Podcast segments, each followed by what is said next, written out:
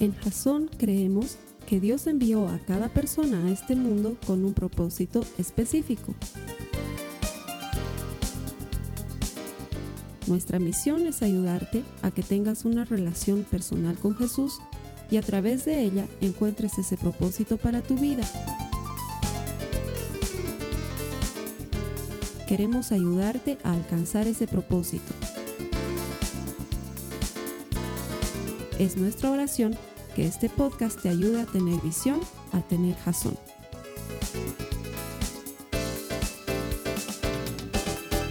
Gracias por conectarte a Jasón. Bienvenido, que el Señor te bendiga. Sabemos que su propósito, que es bueno, está sobre ti. No te hubieras conectado de otra manera. No existe casualidad.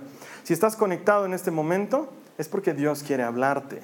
Y si nosotros ponemos esta prédica una vez a la semana en vivo y luego la colgamos allí en nuestro archivo para que esté de forma permanente, que tú puedas acceder a ella, es porque estamos convencidos de que todo el que encuentra a Dios encuentra vida sabemos que vas a encontrar vida por medio de la eterna palabra de Dios. Esa palabra que no cambia, es el mismo mensaje de siempre, pero también es la misma efectividad de siempre. Transforma vidas, sana enfermos, levanta a los que están muertos, incluso los que están muertos en vida, y les entrega la posibilidad de vivir esta vida abundante que Él ha preparado anticipadamente para ti, para todo aquel que cree y se acerca a Él. Gracias por conectarte, bienvenido. A las personas que vienen aquí los domingos, les agradezco el poner a Dios como prioridad. El primer día de la semana es el domingo, no es el lunes. Y cuando nosotros ponemos a Dios en el primer lugar, estamos haciendo lo que es correcto. Por eso es que el domingo nos reunimos y le entregamos al Señor nuestra primicia, lo primero, convencidos de que cuando le damos lo primero y lo mejor, Él siempre bendice lo que quedó. El resto de tu semana tiene garantía de bendición. ¿Por qué? Porque estás honrando a Dios. Y sé que vas a ser testigo de esto, aunque tu semana haya sido difícil, complicada, para muchos una semana para el olvido también te has dado cuenta que Dios ha estado contigo. Él es fiel, no te ha dejado. Por eso estás aquí. Es una buena cosa agradecerle al Señor con nuestras vidas. Así que gracias por estar aquí. Hazte acreedor de las promesas porque son para ti. Bienvenidos. Vamos a comenzar una nueva serie. Esta serie se llama Quisiera creer en Dios, pero de lo que vamos a hablar es de, a ver, no sé si vas a estar de acuerdo conmigo en este aspecto. Cuando yo era chiquito, toda la gente, o por lo menos era una cosa que yo percibía como chiquito, la gente de mi entorno, amigos de mis papás, profesores en el colegio, gente externa, no necesariamente mi familia inmediata, pero incluso mi familia, tíos, tías, como que era muy normal creer en Dios. Todos se decían creyentes, todos se decían practicantes de la fe. Yo he crecido como la mayoría de nosotros en Bolivia en una familia católica. Em, yo me acuerdo que era normal ir a misa, hice mi primera comunión, me salté mi confirmación, em, pero era normal eso, la gente normalmente hablaba de Dios, era una cosa hasta común, habitual. En los últimos 20 años eso ha cambiado drásticamente, pero radicalmente.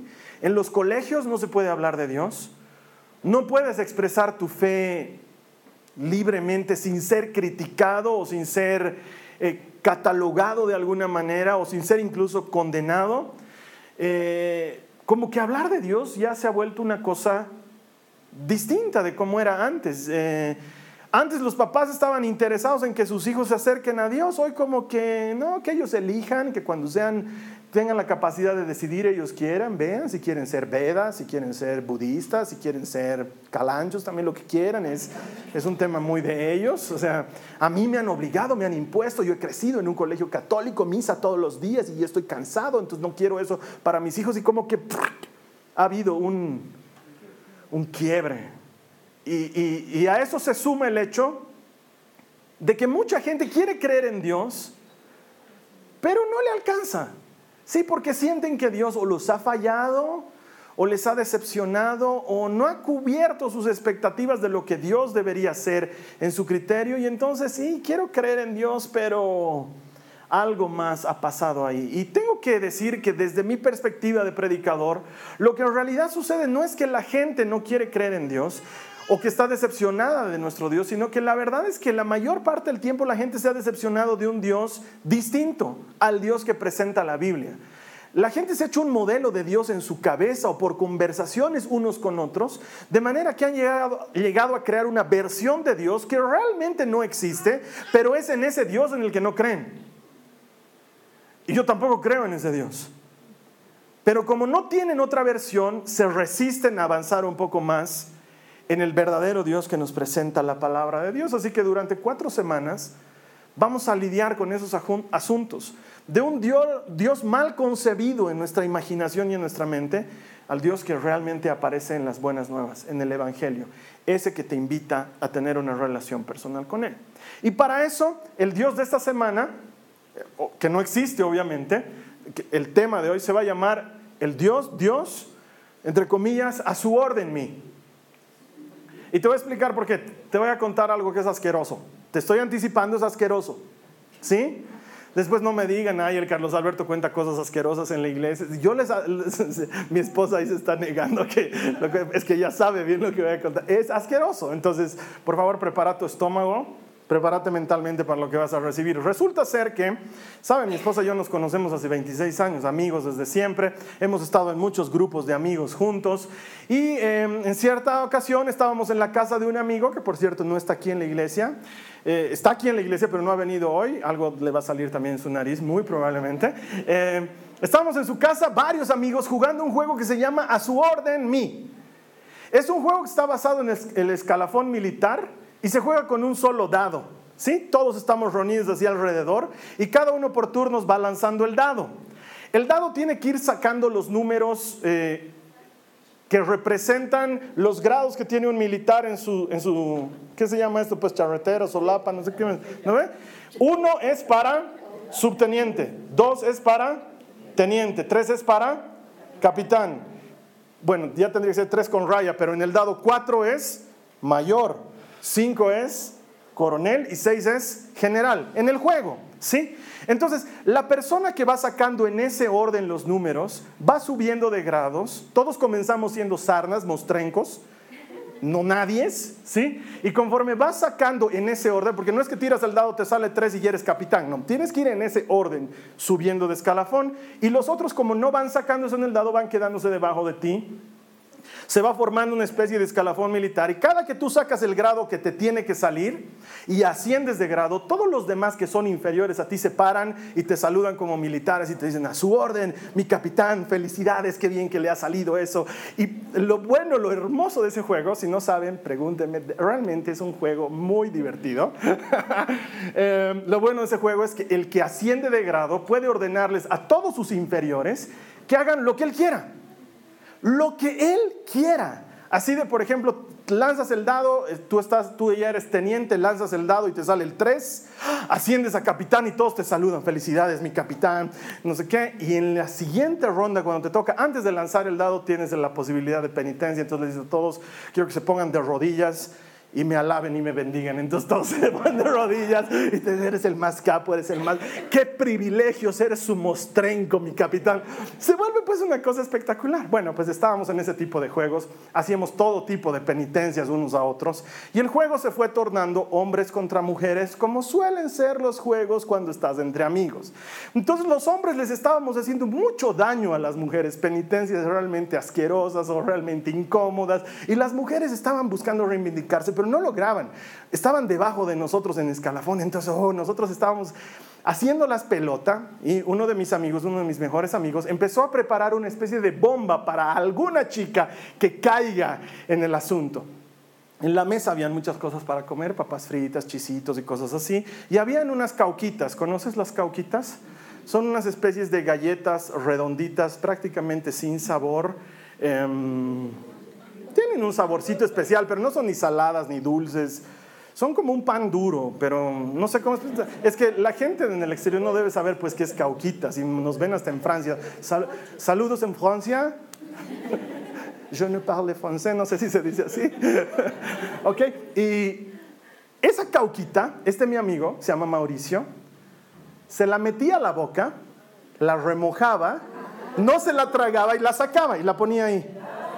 Y me hacía señas, porque éramos bien compinches, y me hacía señas de que en algún momento eso, iba a servir para darles una penitencia a las chicas. Con lo que no contábamos es con que mi mejor amiga, la que se iba a transformar en la mujer de mi vida, iba a ascender a general. No contábamos con eso. Fuimos jugando los dados y ella fue subiendo de grado y fue subiendo de grado hasta que nos pasó y napas Le sale el dado número 6 y asciende a general. Entonces todos como sus humildes siervos la saludamos y ya sabíamos que se nos venía algo grave. Y yo había sido el más malo de la noche. O sea, realmente es muy incómodo jugar conmigo. Por eso he dejado de jugar muchas cosas porque soy muy competitivo, no me gusta perder. Entonces, soy muy competitivo. Hasta jugar Pictionary conmigo es peligroso. Realmente eh, Entonces esa noche había sido realmente cruel y malo, porque cuando gano soy malo, digamos, ¿no? Entonces ascendí, eh, o perdón, ascendió de grado, llega su turno para dar la penitencia y me dice, Carlos Alberto, yo ya sabía que se me venía algo grave, me dice, quiero que te comas esa cauquita. Les he advertido, es asqueroso, les he dicho. Si inventaran la máquina del tiempo, yo iría a ese momento y le, hablaría a la cara y le diría, vas a ser mi esposa. No me hagas eso, no, me vas a amar harto. Tal vez con más ganas lo haría, no sé, no sé si funcionaría. La cosa es que, para hacerte corta la historia, me comí la cauquita, ¿ya? Tuve que cumplir, ¿no? Me dijo, Carlos Alberto, te comes esa cauca, yo, a su orden, mi general. Odiándolo al Mauricio, me comí, me comí la cauquita. Todavía tengo el sabor.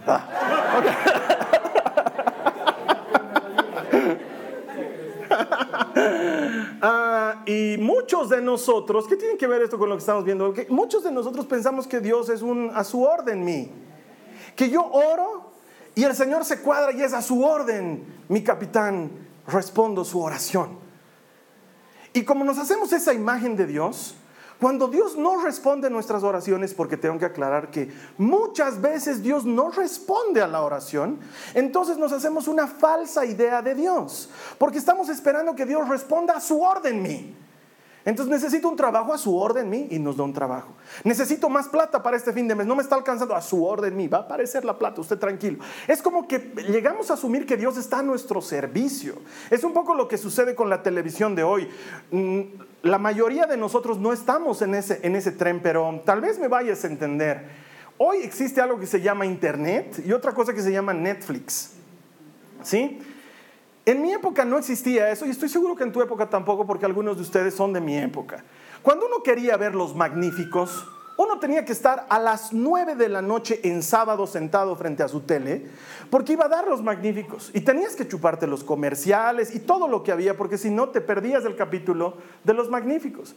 Pero hoy, si no ves tu programa favorito a la hora que sale, ¿A quién le importa? Porque lo puedes ver en internet o probablemente está en Netflix y lo puedes ver tres, cuatro veces o puedes ver toda la temporada seguida y no tienes ningún problema. Y nos hemos metido en lo que nos hemos metido en muchas otras cosas, en este mundo en el que todo es inmediato, todo es instantáneo, todo funciona en ese momento. Por eso las relaciones están mal, porque es, eh, me gustas, me enamoro, ya te amo, ya quiero casarme contigo y si no, pues vámonos a la cama, ya quiero todo, porque es así, rap, no vamos a esperar al enamoramiento. O sea, ya sabemos todas las cosas. O quieres un trabajo ya quieres ser jefe, ya quieres estar allá arriba, ya quieres mandar a la gente, porque todo es inmediato. O vas al gimnasio y ya, ni bien has hecho dos trotecitos en la máquina, vas y te pones en la balanza para ver si ya has bajado de peso, porque no está funcionando al ritmo que el mundo de hoy funciona y pensamos que Dios funciona de esa manera. He orado, he ido a la iglesia, te he creído, no pasa nada. Entonces, o Dios no existe, que eso es lo que pasa en la mente de muchas personas, o no es todopoderoso porque le he pedido esto que podía hacer perfectamente, estaba en, sus manos, él tiene el poder para hacerlo y no lo ha hecho, entonces no debe ser tan todopoderoso como me dicen, o le valgo un pito, escucha a otros, atiende a otros, pero a mí no. Lo que le pido no me lo da. Quisiera creer en Dios, pero a mí no me hace caso. Quisiera creer en Dios, pero no es tan poderoso como dicen. Quisiera creer en Dios, pero no existe. Es un amigo imaginario. Y eso es algo que impide a muchas personas creer en Dios. Y tengo que decirte que esa versión de Dios que tú crees Realmente no existe. No existe un Dios a su orden mí. No existe. No existe un Dios que se cuadra a mi oración y me entrega lo que le pido. No hay ese tipo de Dios. No funciona de esa manera. ¿Por qué? Número uno, porque Dios no existe para nosotros, nosotros existimos para Él. Así es como funciona. Dios no existe para mí. Yo existo para Él. El personaje principal en las escrituras es Dios. No soy yo. Y así tengas nombre bíblico, tu nombre no aparece en la Biblia.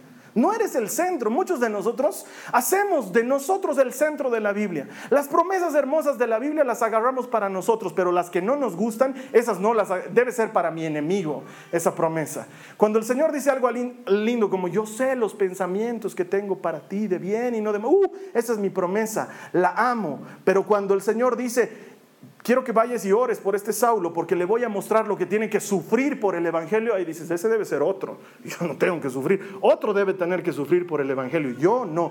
¿Por qué? Porque nos armamos un Dios que pensamos que está en función de nosotros. Y Dios no existe para nosotros. Nosotros existimos para Él. Mira lo que dice la palabra de Dios en Deuteronomio 10, 14. Mira los cielos más altos y la tierra y todo lo que hay en ella pertenecen al Señor tu Dios. Todo es de Él. Todo. No hay una sola cosa que no sea de Él. Pero Carlos Alberto, ¿en serio? ¿Hasta los table dance son del Señor? Todo es de Él. El que alguien esté utilizando algo mal, fuera de su propósito, va a ser sujeto a su juicio también. Él ha creado esas mujeres que están bailando en los tubos. Todo es de él. El tubo es de él, la mujer es de él. Todo es de él, la tabla es de todo, él es dueño de todo. Ahora, que yo utilice esa tabla para que alguien esté recibiendo dólares en su calzoncito, ese es otro tema. ¿Sí? ¿Me entiendes? Yo estoy yendo en contra del uso apropiado de las cosas que son de Dios. Así como tu hijo puede utilizar el living de tu casa cuando te vas de viaje para hacer una piscina, ¿no ve? Y vienen sus amigos y ponen una piscina y la llenan y están ahí como si fueran los millonarios y llegas tú de viaje de improviso y lo pescas ahí Y tú le dirías, no, no, no, papito, el living de la casa no es para eso, se me ponen sus ropitas, se me salen, de... ¿no ve? Pero la casa es tuya.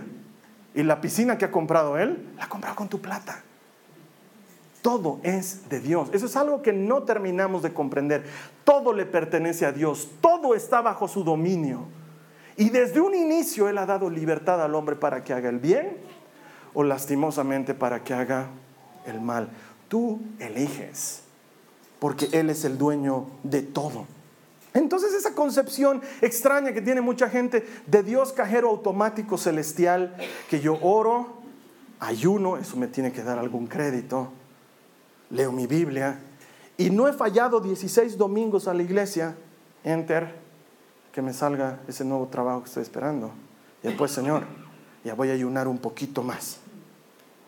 No sale, no funciona. Claro, con razón te decepcionas de Dios.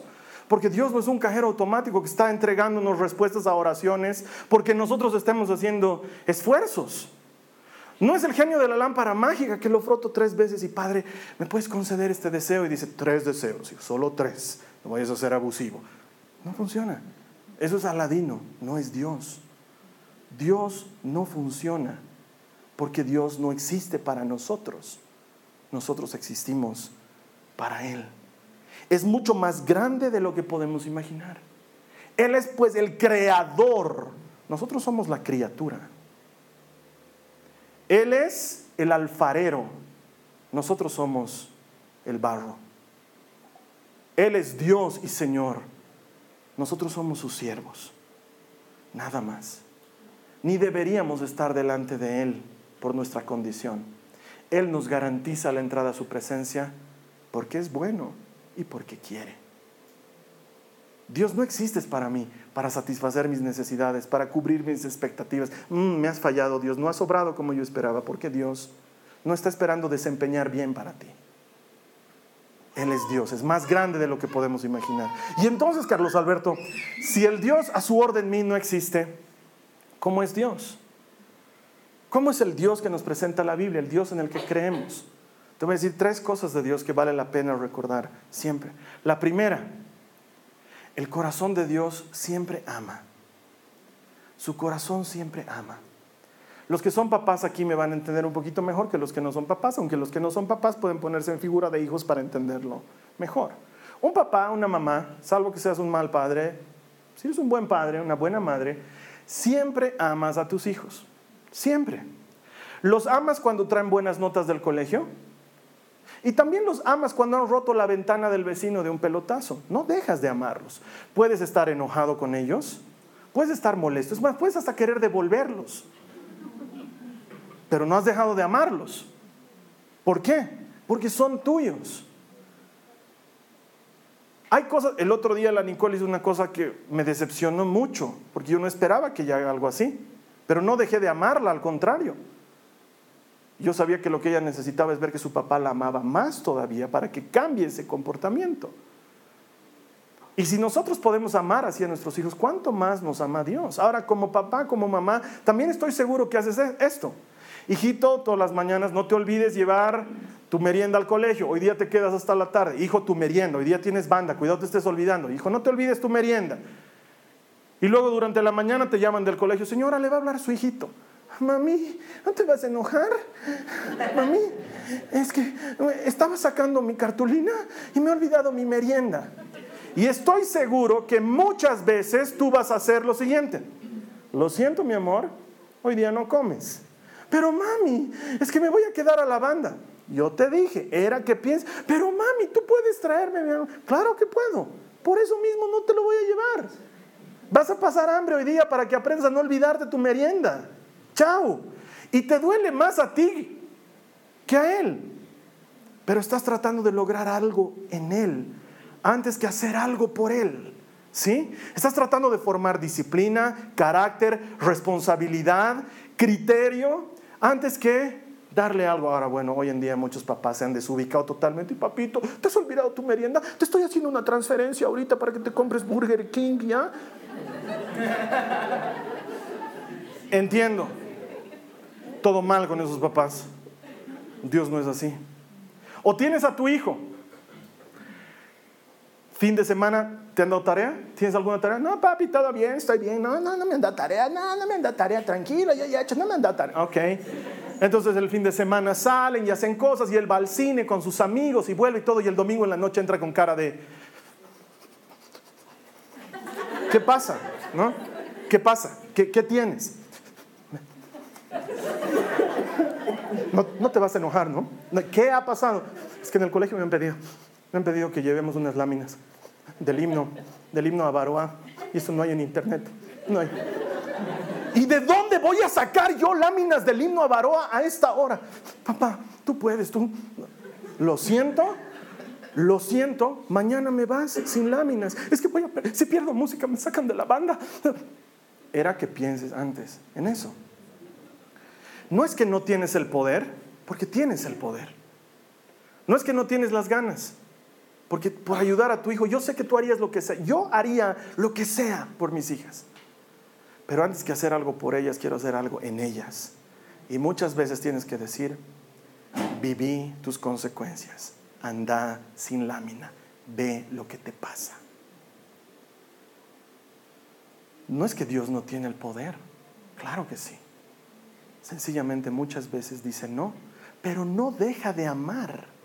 Su, corazón ama siempre. Romanos 8, 35 y luego los versos 37 y al 39 dice, ¿acaso hay algo que pueda separarnos del amor de Cristo? ¿Será que Él ya no nos ama si tenemos problemas o aflicciones? Si somos perseguidos o pasamos hambre o estamos en la miseria o en peligro o bajo amenaza de muerte? Claro que no, a pesar de todas estas cosas, nuestra victoria es absoluta por medio de Cristo, quien nos amó. Y estoy convencido de que nada podrá separarnos jamás del amor de Dios, ni la muerte, ni la vida, ni los ángeles, ni demonios, ni nuestros temores de hoy, ni nuestras preocupaciones de mañana, ni siquiera los poderes del infierno pueden separarnos del amor de Dios. Ningún poder en las alturas ni en las profundidades. De hecho, nada en toda la creación podrá jamás separarnos del amor de Dios que está revelado en Cristo Jesús Señor nuestro. Dios no demuestra su amor cuando responde nuestras oraciones. Dios demostró su amor cuando mandó a su Hijo a morir en la cruz por nosotros. Ahí ya probó su amor. Así Él no nos diera nada de hoy en adelante. Nada. Ya nos ha dado todo lo que necesitamos. Porque hay algo que tú y yo no podíamos comprar. Y eso, eso Él lo dio porque nos amaba. Su corazón ama siempre. Segunda cosa, su plan es mejor. Sus caminos son más altos siempre. Su propósito nos supera siempre. Hay muchas cosas que jamás voy a poder explicar. Cuando nace un niño enfermo o con, una, con un síndrome, papás que han estado orando por tener ese bebé y ese bebé nace con un síndrome o con una enfermedad y se preguntan por qué Dios permite eso. Sobre todo, no, no tanto ellos, curiosamente la gente alrededor es la que se pregunta y dice, ¿por qué son tan buenos? Van a la iglesia y les ha nacido su hijito así, porque no tengo idea. No sé, no puedo responder, no me animo a responder, no tengo la capacidad de responder. No sé responder porque hemos estado orando tanto por una persona y ¡pum! se muere.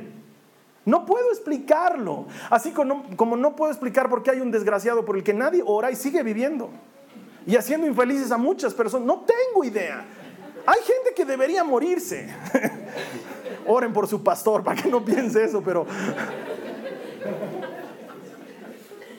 en mi criterio hay gente que no merece la vida. Y están ahí vivitos y coleando. Y hay gente increíble que se murió. Algunos por los que tuve que orar y se murieron. Y luego sé que la gente se pregunta, sé que todo el mundo dice, ¿por qué?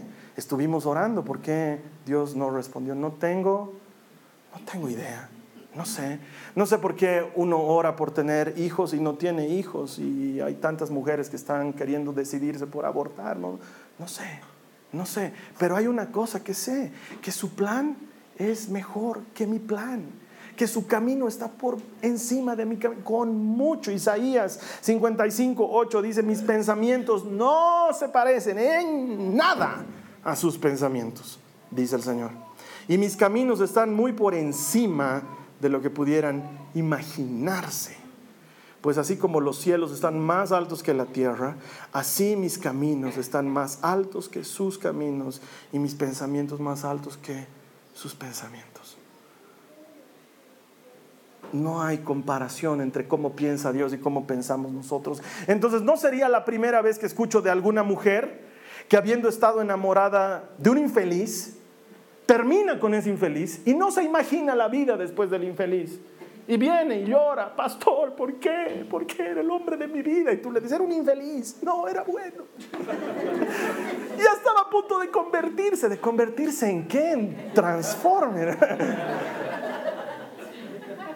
No, era bueno. No se imaginan la vida después de él.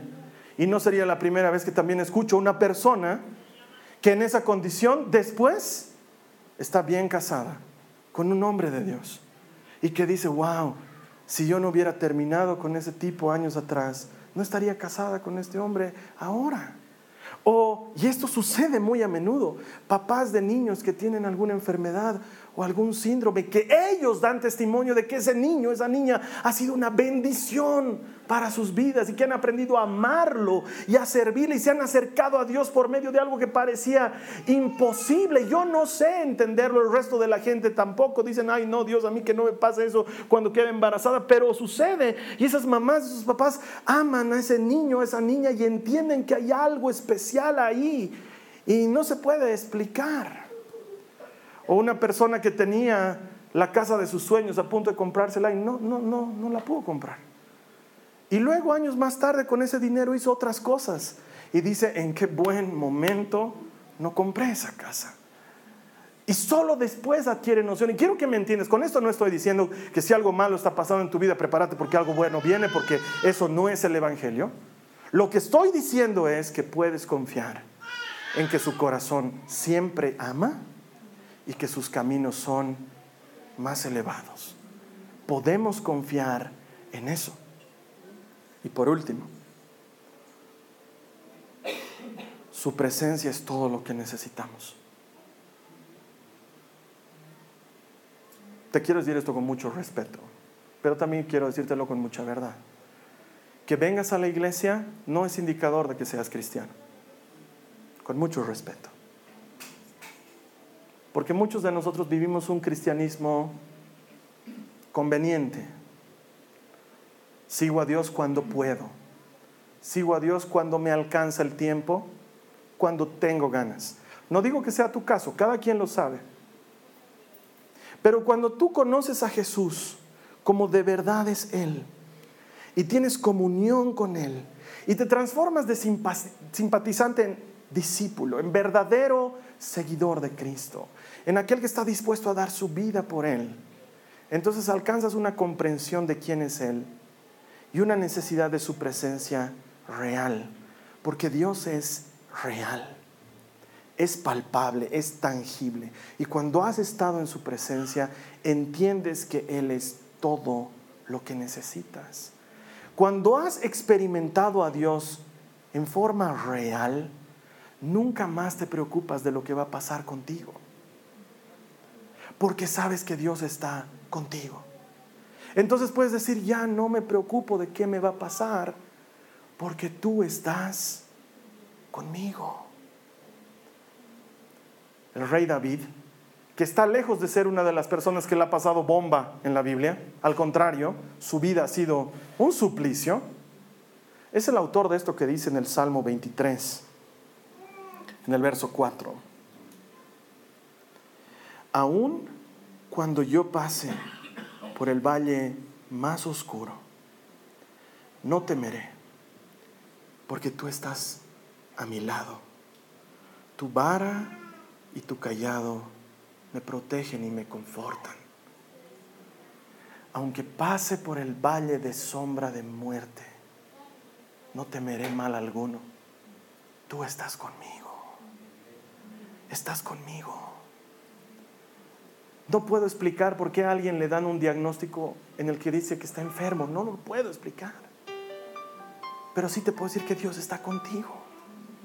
No puedo entender por qué alguien que se ha estado esforzando en su trabajo pierde su empleo, porque si has sido irresponsable con razón, pero si has estado siendo correcto, no entiendo tampoco, pero sé que Dios está contigo. He entendido que a veces es necesario pasar por un túnel muy oscuro para necesitar ver luz que solo cuando pasas por un túnel muy oscuro sientes necesidad y hasta desesperación por un poco de luz. Y que cuando recibes esa luz entiendes que no necesitas nada más, que era lo único que te hacía falta. A veces, a veces con Dios pasamos por un lugar muy oscuro. Y ese lugar muy oscuro nos enseña a depender a confiar, a no olvidar que su corazón siempre ama, a no olvidar que su plan es mejor que mi plan, que su camino es más alto que mi camino y aprender a depender completamente de su presencia. No tengo en mis manos las herramientas ni el conocimiento para decirte si tu enfermedad, tu sufrimiento, tu frustración o tu dolor va a pasar. No sé pero sí puedo decirte que Él siempre ama. Que si está haciendo algo es por amor, no es por maldad. Que su plan es mejor. Extraño, difícil de entender, pero mejor, siempre. Y que no importa por cuán oscuro sea el valle por el que estás pasando, su presencia es lo único que necesitas para llegar al otro lado entonces me niego a creer en un Dios a su orden mí, un Dios pusilánime, títere de alguien que está orando y que hace lo que yo le mando a hacer, porque yo no le puedo mandar a Dios que sane a alguien o que perdone a alguien o que restaure una familia, no me toca. Él es muy poderoso, es muy grande. Mi mente, mi corazón no lo alcanza a comprender y aún así te ama. Eso es lo que cuenta. No existe un Dios a sus órdenes. No existe un Dios, no existe un Dios a pedido, no. No hay ese Dios. El Dios que hay es el que ya te probó su amor en la cruz del Calvario. su amor está siempre presente y su plan para tu vida es mejor que tu propio plan para. Vamos a orar, vamos a cerrar nuestros ojos.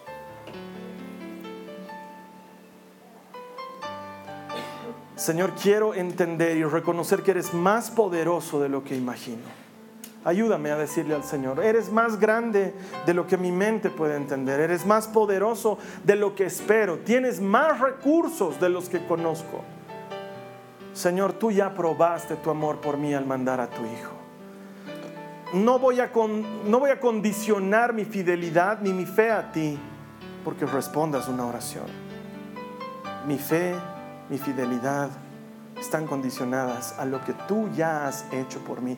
Que tanto has amado a este mundo, a mí en él, que has mandado a tu único Hijo para que si yo creo en ti, tenga vida eterna. Gracias, creo en eso. Sé que me amas, sé que tu plan es mejor, sé que lo que necesito es tu presencia. Esta es la versión real de Dios, esta es la versión verdadera Dios, yo existo para ti, no existes tú para mí. Yo existo para ti. Soy tu siervo y te doy gracias que me permites disfrutar de los privilegios de aquellos que te conocen aún sin haberlos merecido. Muchas gracias, Señor Jesús. Gracias, Señor. Vamos a continuar durante las próximas semanas hablando de esas versiones extrañas de Dios que la gente se ha hecho en la mente o en sus conversaciones y vamos a encontrar el Dios que nos presenta la Biblia. Mi oración y mi deseo es que por medio de esta serie tú no solamente recibas esperanza y ánimo, pero te apegues al Dios real, al Dios que ha sido revelado por medio de Jesucristo, que quiere tener una relación personal contigo, que sigue tocando la puerta de tu corazón, invitándote a que cenen juntos. Ábrele la puerta, conversa con el Señor, hazte uno con Él. Deja que Él transforme tu vida y así juntos tú y yo vamos a poder celebrar que todo el que encuentra a Dios encuentra vida. Nos vemos aquí la siguiente semana. Esta ha sido una producción de Jason Cristianos con Propósito. Para mayor información sobre nuestra iglesia o sobre el propósito de Dios para tu vida, visita nuestro sitio web www.jason.info. Allí encontrarás muchos recursos para animarte en tu relación con Dios, enseñanzas, nuestro blog, prédicas y mucho más. Te lo deletreamos www.jazon.info. También puedes visitarnos en nuestro sitio en Facebook www.facebook.com barra Que Dios te bendiga abundantemente. Muchas gracias.